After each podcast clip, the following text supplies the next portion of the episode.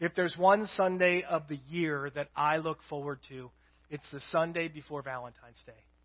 And it's got nothing to do with two teams that are playing football in California, but it's about enabling the body of Christ to be the hands and feet of Christ. I'm excited about this Sunday um, because there's about 220, I think, roses left up here for us today. And we'll get into the roses. And as I was preparing for this sermon today, that's what I was thinking about is, is how do I encourage, how do I strengthen the body of Christ for what we're going to do. I love this day because it's not just a day where I know or don't know if you're responding to what I preach or what God is saying. By the end of today, I will know for sure if the body of Christ responded to the word that Pastor believes he gave to me. And I'll say this not in guilt or condemnation, but by the number of roses that are left up front. I'll know whether or not we're hearing or not, or whether or not I missed the boat. Um, I love it, so I don't have to go home and wonder, like, did I mess up? Did people hear me or not? I know. But I love it because it's such a simple opportunity for you and I to do what God has called us to do. I'm going to share some verses this morning, and as I share these verses, uh, I have to guess that they're not going to be verses uh, that most would assume I would be preaching, whether it came to the Super Bowl or whether it came to Valentine's Day. Matthew chapter 8. These three verses are the verses that God put in my heart for this morning. When Jesus came down from the mountainside, large crowds followed him. A man with leprosy came and knelt before him and said, Lord, if you are willing, you can make me clean. Jesus reached out his hand and touched the man. I'm willing, he said, be clean. Immediately, he was cleansed of his leprosy. Father, I come to you this morning, and I thank you that we're here today. I thank you that we have the opportunity to be used of you. I thank you that we have the opportunity to hear from you, God. And I pray that we wouldn't neglect the chance that we have to hear from the Lord Almighty. For all that is, God, I pray against distractions. I pray against thoughts that might separate us from what you have that our hearts, that our ears would be willing to hear what your Spirit is speaking. As a pastor, God, I yield myself, asking not that my will would be accomplished, but yours in this place, this day. In Jesus' name, amen. So there's three verses I read. They started with this phrase on, or, or, or um, I'm sorry, it said, uh, as Jesus came down from the mountainside. So before I get into the verses, I just want to give you a little bit of a picture of what was going on before Jesus shared these words, or we saw this experience. So Jesus was on the mountainside. This is in the book of Matthew. And why was he on the mountainside? Does anyone know?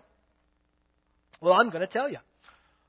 First of all, it says that there were large crowds. This is in Matthew 4. This is right before. So there's a bunch, four chapters that lead up to this moment. Large crowds from Galilee, the Decapolis, which means the ten cities, Jerusalem, Judea, and the region across the Jordan were following Jesus. So there were large crowds. This is at the beginning of Jesus' ministry that began to follow him. Now, we don't have a number on this crowd like we do when he defeats the fish and, or loaves, but, but we know that there's large crowd uh, from several different places that are following Jesus. And so what he does in, in Matthew chapter 1, or Matthew chapter 5, is he goes up on a mountainside. There's a large crowd of people, so Jesus goes up on the mountainside. He sits down. His disciples come, and he begins to teach. In the next several, uh, actually three chapters or so, are, are probably the greatest sermon that has ever been preached. I mean, we'll just say it. Jesus preached it. I'll give him credit. Um, probably the greatest sermon that's ever been preached. Jesus is downloading the Sermon on the Mount. We've talked about it. It's got the Beatitudes and, and these cool things that Jesus is bringing about. And so he has spent this time with this crowd teaching them on the mountain. And I'm just going to share this next verse because I believe it's what happens every Sunday morning when people leave here. When Jesus had finished saying these things, the crowd were amazed at his teaching. It's what happens when I'm done preaching on Sundays. The crowds are amazed at my teaching. Amen? We'll try that again. Amen? Amen? Pastor feels good today. All right. Thank you very much. I can go home. We're done.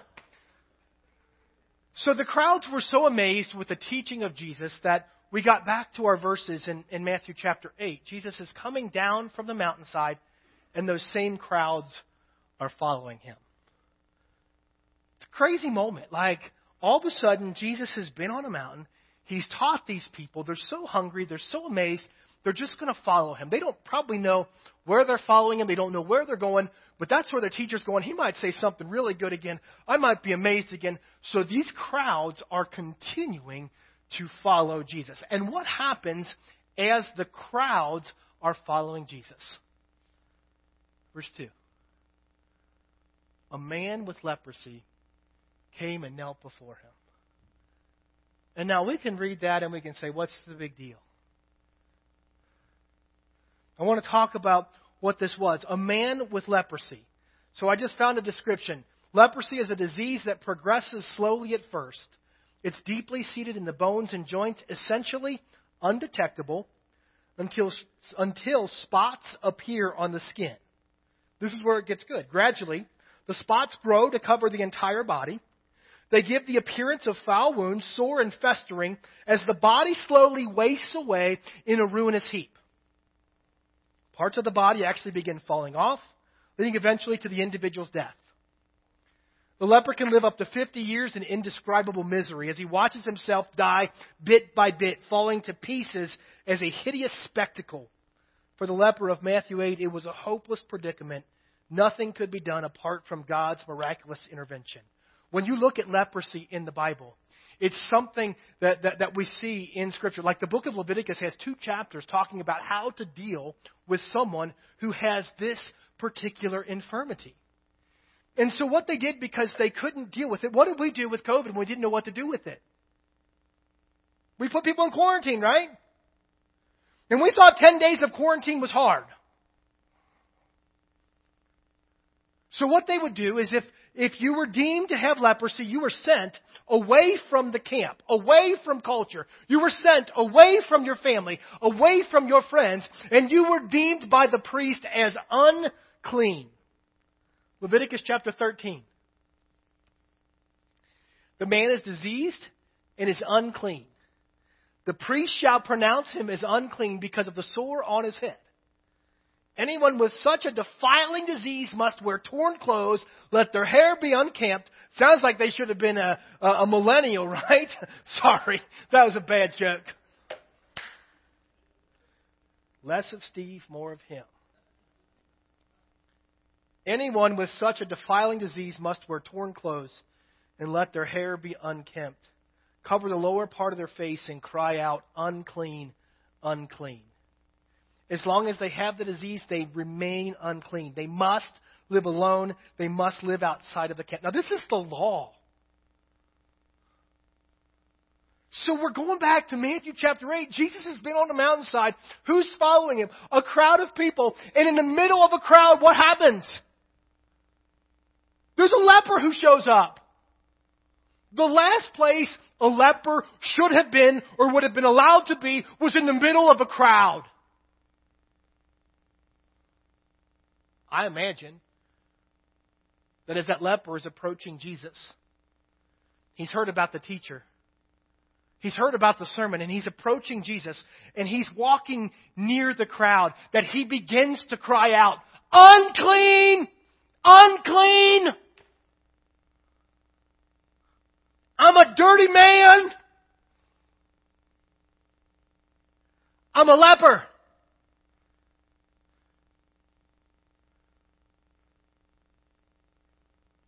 I imagine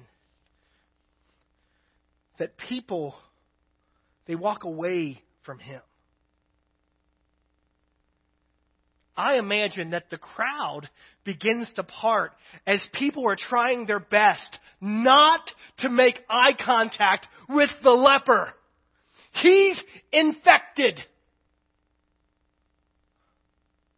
I bet he heard. I bet he heard people looking at each other saying, What is he doing here? He has no right to be here. He's supposed to be outside of the camp. What is he thinking? I bet he heard people calling him names, saying he was foolish as he was trying to get to Jesus. Because truly in Levitical law, the only way someone was healed from leprosy is if God did it himself. He endured all that. And he stood before Jesus. I'm going to go back because this verse almost makes me cry. He knelt before him and said, Lord, if you're willing, you can make me clean. In verse 3. Jesus reached out his hand and he touched the man. And he said, I'm willing. Jesus reached out and touched hand. Now, I'm sure I've got biblical scholars in the room. Does anyone remember what happened when Jesus healed the ten lepers? How did that happen?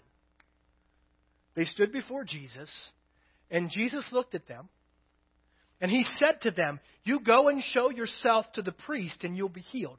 And Scripture says that as they were on the way to the priest, they were healed. What did Jesus not do with the ten lepers?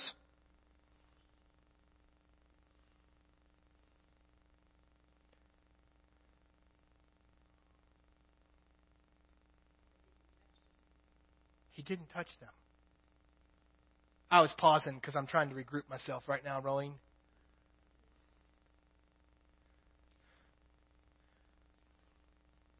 Jesus could have healed that leper any way he wanted in that moment. Jesus could have spoke to that disease and said, Be gone, and it would have disappeared in that moment. Jesus could have prayed to the Father and asked the Father to heal him, and he could have been healed in that moment. Jesus could have picked up a big wad of dirt and thrown it at him and said, Be healed, and he would be healed in that moment. But Jesus intentionally chose to touch him. I can't think of a more profound touch of love than that moment. I'm sure the crowd was appalled and confused.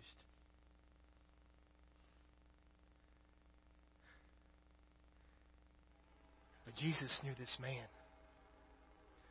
See, he was a man who was sent away from his family. He was a man who was sent away from his friends. He was a man who was sent away from society, who had been alone for a month, a year, ten years, I don't know. He had never felt the touch of another individual in that time frame since he'd been diagnosed with a death that none of us want to consider, since he was called not worthy to live in the culture. No one had touched him.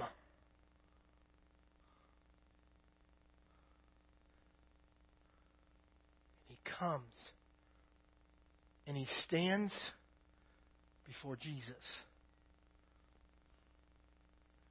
He Says, Lord, make me clean if you're willing. And Jesus touched him.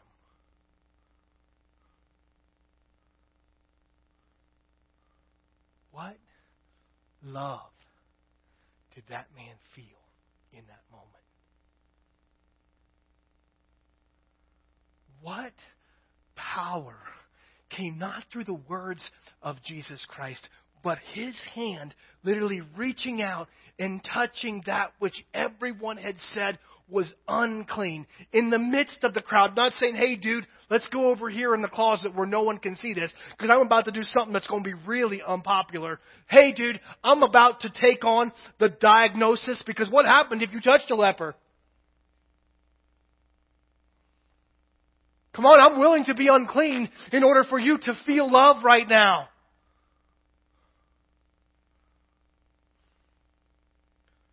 And Jesus touched him. I love the Rose Outreach. I love this opportunity because I feel like it's our opportunity to demonstrate the love of God to people who need to know it. It's our opportunity for us to find someone who we say they just need to know how much God loves them and say to them, God placed you on my heart.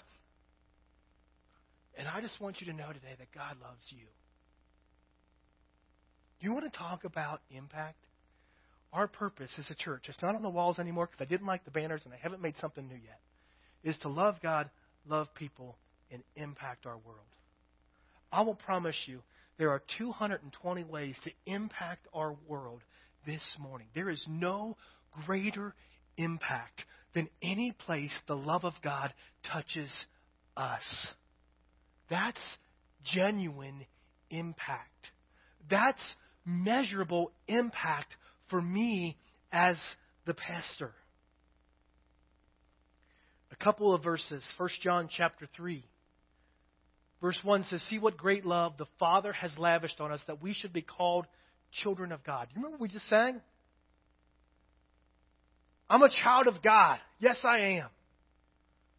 Because you're a child of God, there is great love that has been lavished upon you.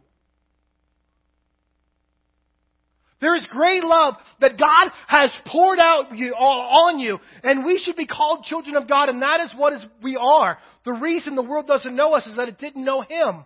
Dear children, let us not love with words or speech, but with actions and in truth. Isn't that what Jesus truly did? This is an action step. This is an action moment. 1 John chapter 4 says, Dear friends, let us love one another, for love it comes from God. Everyone who loves has been born of God and knows God. Whoever does not love does not know God, because God is love. This is how God showed his love among us. He sent his one and only Son into the world that we might live through him. This is love, not that we loved God, but that he loved us and sent his Son as the atoning sacrifice for our sins. Dear friends, since God so loved us, we ought to love one another. No one has ever seen God, but if we love one another, God lives in us and his love is made complete in us.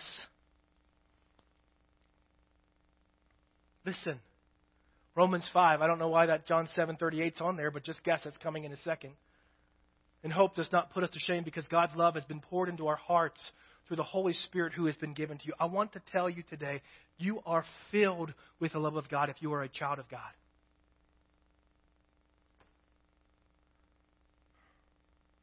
I don't know what more precious gift there is. He has extravagantly poured out his love on you. He has given you his love. John 7:38 it says, "Whoever believes in me as scripture has said, rivers, remember that we talked about the wellspring of life, rivers of living water will flow from them." I'm telling you, living water is the love of God. God's love is in you and it should be coming from you. We don't call it a river if it doesn't flow. It's a lake or a pond, right? It's a dam.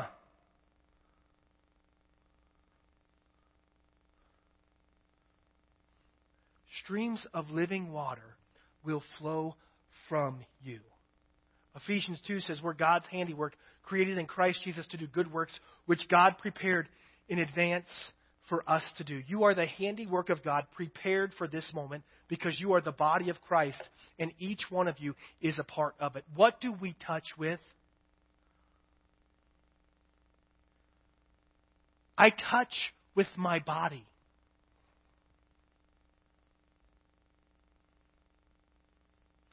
Can I touch you if I don't use my body? I guess my words can touch people. But when it comes to really what touch is, it's our body. Guess whose job it is to touch the world? You're the handiwork of God. You've been prepared to be the body of Christ. You are the way. You are the hand that reaches out and touches the leper in that moment. That's what God has called you to be. And this is an opportunity to do just that. I'm telling you, there are people we know who need to experience the love of God. There are people we know who may be isolated from culture. They may have pulled themselves away. They may be defined whether it's by a sin or a sickness, and they've separated themselves from people. All they do is call themselves unclean, unclean. They have no value. They have no worth. And they might be living the best life you know, but they haven't experienced the touch of His love. That's where we come in. That's where we get to be what God called us to be. And the impact that was felt, my prayer this morning, I will be more excited if there's a Jesus coming off the mountainside moment with a leper today than the Bengals winning the Super Bowl. I promise you, if I know that someone in our community felt the love of God for the first time, then their life was transformed and turned upside down because they experienced the touch of God.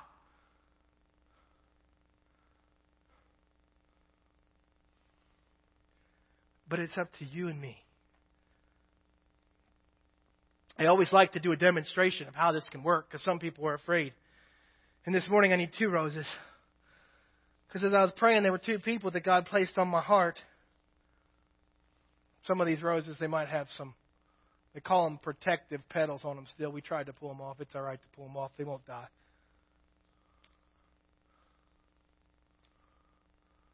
And here's how it should work Peggy and Twyla, you guys have been on my heart. I know that you've been going through a challenging season. And when I was praying, God put you on my heart because He wants you to know today that He loves you. That simple moment, not for show, that's a genuine word from God. Peggy and Twyla, God put you on my heart today because He wants you to say, Twyla, I know, because He brought Angie to you this morning to tell you, He loves you. I know sometimes it's scary. Sometimes it's intimidating when pastor wants me to talk about my faith.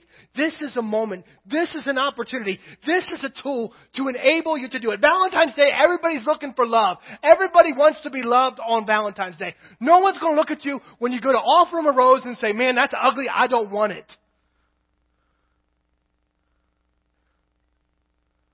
And most, when they hear you say, God placed them on your heart and that the Father wants to tell them they love them,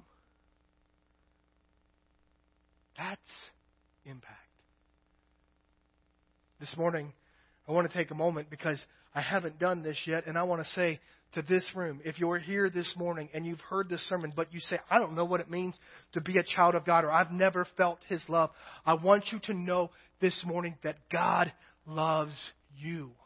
It's not just about the roses. It's not just about going and doing, but that God wants you to know how much He loves you. He loves you enough that He brought you to this place so you could watch Pastor in a in a jersey from 2006 is what this jersey's from, just in case you're wondering. Madieu Williams is retired from football now, but I've been in Nebraska for a long time. And so my wife bought me this when we were dating and I haven't worn it very often, so I got a chance today to wear it. That's who it is, just in case you're wondering. In the middle of all this, in the middle of the crowd, in the middle of the moment, God wants you to know He loves you. It doesn't matter what's been happening. It doesn't matter even if you can't see it. It doesn't matter if you've been wondering or weary, God wants me to pause this moment and say, I love you. And for those who know His love, for those who are experiencing His love, I'm going to say something. I want you to be a river today because I want streams of living water to flow from you. I want the love, the wellspring of life that God has placed inside of you to be able to come from within you so that you can become life giving, so that you can continue to grow in your faith and walk with Christ, so that someone may recognize the love of God because of the words that He's placed in you, not in Pastor. That's what excites me. I'm going to pray. You guys can come forward. I'll say this just as a commercial while they're coming forward. Uh, like I said, uh, maybe 218 roses now, um, somewhere around there. I've got cards in the back. If you're afraid of talking because you never say the right things, there's some cards. There's some foldy cards, and there's just some paper cards. You can take one of them foldy cards, or you can take one of them paper cards, and you can write down something if you're afraid of what you'll say. There's some rope or whatever you want to say. You can tie it to the rose. There's paper towels if you need some water. But this is a moment where I want us to demonstrate the love of God. And so as I pray, I'm going to ask for God to continue to highlight faces for you. Just like Twyla and Peggy came in my heart as I was preparing the service. I want God to put faces in your life that you know who needs this rose. And you know that you're the one that's going to get to take it from to them. And guess what? Donna might beat you there, but you can give them a rose too. Because boy, it feels good to know God loved me once, but when He does it twice, wow. So don't say, oh, someone beat me there. That doesn't matter. Because God's doing it for a reason. Heavenly Father, I come to you this morning.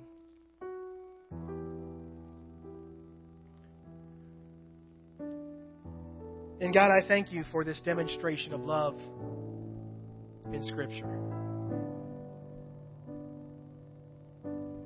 For the story of the leper, that God needed nothing but the touch of God, needed everything, only thing, the touch of God. That through that touch came the love of the Father.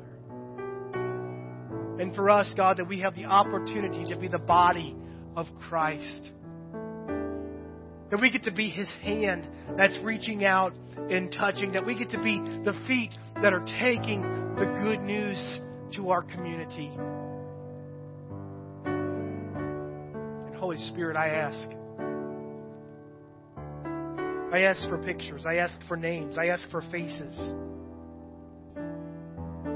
I pray for each of us, God, that as we pause and think, that you begin to remind, you begin to nudge, you begin to show us someone who, who we can reach out to. Someone's who we can reach out to. And God, I pray that as we see names, as we get faces, that your anointing, it goes with us. Let your love, God, it flows freely through us, and that people, God, 220 people, God, know your love this day. That there's 220 people that know that God loves them.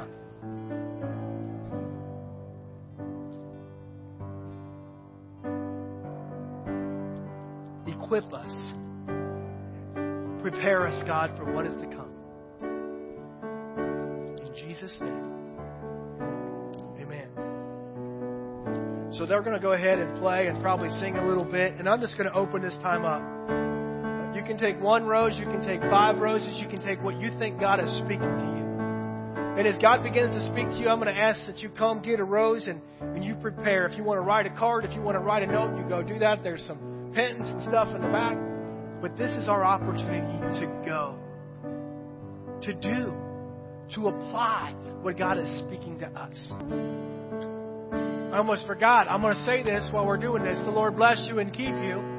May He make His face shine upon you, be gracious to you. May He turn His face towards you and grant you His peace. And may living water, streams of living water, the touch of a loving God come from you. Amen? Be blessed.